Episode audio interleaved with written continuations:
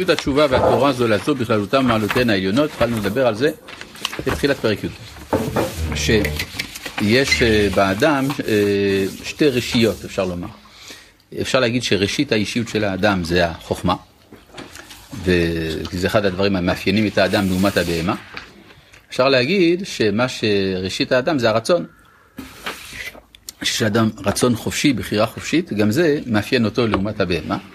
אז השאלה היא, מה העיקר? במיוחד שהפעולה של החוכמה היא פועלת על פי הכרח, כלומר השכל מחייב, אתה לא יכול לזוז, השכל דווקא אומר חייב להיות כך ולא אחרת.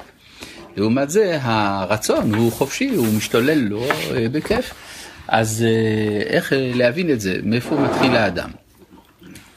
וגם אנחנו מוצאים בתוך אה, ההדרכה של מסורת היהדות, אנחנו רואים תשובה ותורה. תשובה זאת פעולה של הרצון, תורה זאת פעולה של החוכמה.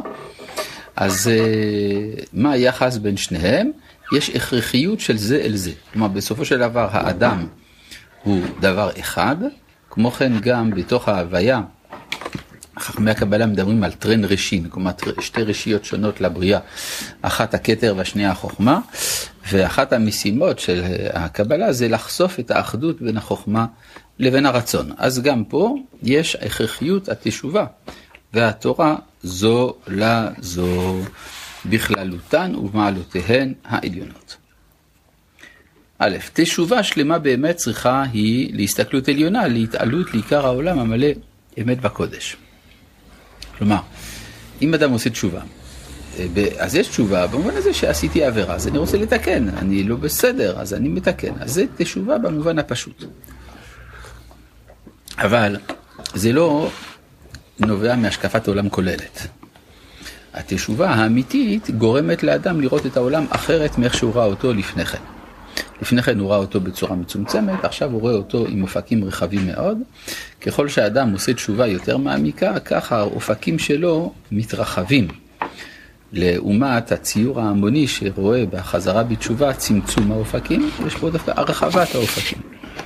אז מה שאומר כאן, תשובה שלמה באמת צריכה היא להסתכלות עליונה. להתעלות לעיקר העולם, המלא, היקר הכוונה הכבוד, כן? המלא אמת בקודש. וזה אי אפשר. איך אתה תגיע לזה? כי אם על ידי עסק במעמקי התורה והחוכמה אלוהית ברע זה עולם. כלומר, בגלל זה אתה צריך ללמוד סתרי תורה. אם אתה לא תלמד סתרי תורה, איך אתה תראה את האופק הרחב של המציאות? אבל איך אפשר באמת ללמוד סתרי תורה? אמנם צריכים לזה לניקיון גופני, לטהרה מידתית בתור עוזרים, שלא יעיבו ענייני התאווה את הזוהר השכלי. לכן הלומדים סתרי תורה מקפידים על הטבילה, לפחות כשיש טומאת הגוף, וגם על תיקון המידות. יש ספר שלם שכתב רבי חיים ויטל, נקרא שערי קדושה, שבו הוא מסביר שאי אפשר אה, להגיע לשום דבר בהשגת האלוהות אם אין תיקון המידות. ואם אין קיום כל המצוות ותיקון כל העבירות. ורק אחר כך האדם עוסק במעמקי החוכמה, אז הוא אז הוא צריך לתקן את עצמו בשביל זה. אבל ראשית לכל ההופעות מוכרחת לבוא התורה. כן, עכשיו פה, למה הוא אומר את זה? זה לעומת החסידים. החסידים אמרו, טוב, אז ככה צריך להקפיד הרבה על ענייני טבילה, למשל המקווה אצל החסידים הוא דבר מרכזי. אצל המתנגדים הוא לא תופס מקום כל כך. לא שהוא לא קיים, הוא לא כל כך תופס מקום.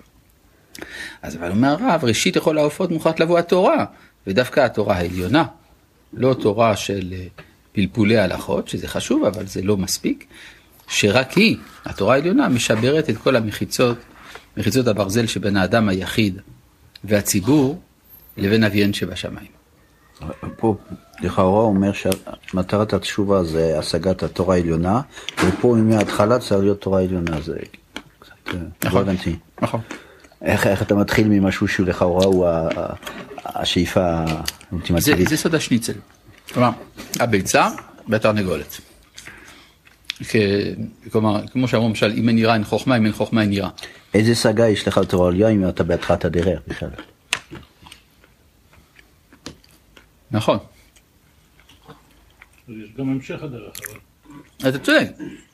אז כנראה לא ממש ההתחלה. כן. יש, יש התחלה ויש התחלה. יש התחלה אדם לגמרי מקולקל, אז לא עליו דיברו כאן.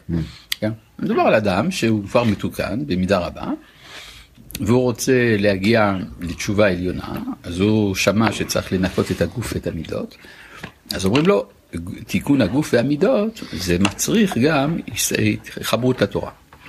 כלומר זה באמת הולך ביחד. יש באורות, הרב אומר שלפעמים צריך תשובה כדי לעסוק בסתרי תורה, ויש, הוא אומר הפוך, שסתרי תורה מביא לידי תשובה. למה? בגלל שאדם עוסק בתוכן עליון, והוא מרגיש בושה מאי ההתאמה בין מצבו לבין התוכן שהוא עוסק בו. אז זה דוחף אותו לעשות תשובה. לעומת זה, אם הוא היה עוסק בתוכן רגיל, בשביל מה לחזור בתשובה? אני בסדר. התשובה באה... פלפולי הלכות זה לא תורה עליונה. לא. לא, זה גמרא מפורשת, שרבן יוחנן בן זכאי לא החסיר דבר קטן ודבר גדול. אז דבר גדול מעשה מרכבה, כך אומרת הגמרא, דבר קטן הוויות דאביי ורבה.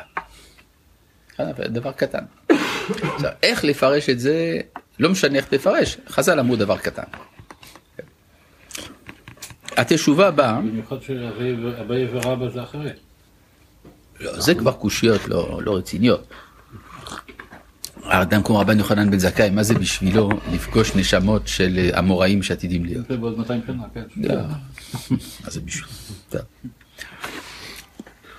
התשובה באה מתוך חשבון צלול של עולם ברור. והיא מבררת בעצמה ומצללת בכוחה את העולם. זה מצללת... יכול במ- להיות פסקה נפרדת. זה יכול, כן, יכול להיות שגם בכתב יד זה... כן, אני לא אתפלא אם בכתב יד באמת זה נפרד. פה זה קשה לדעת, באורות הקודש יותר קל לדעת, כי יש הבדל בגופן. אבל פה, לא, לא יודע. אבל אפשר לבדוק את זה. אה, יש לנו היום המקורות. אז היא באה מתוך חשבון צלול של עול- עולם ברור. מה זה צלול?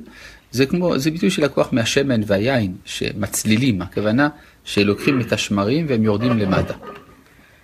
אז אה, צריך בחשבון העולם, בתפיס, השקפת העולם, שהאדם יסיר את כל הדברים העכורים שמונעים ממנו את ראיית האמת כפי שהיא. כן, יש אה, במאה ה-18 תקופת האורות, דיברו על זה שאור התבונה מסלק את ציללי הבערות.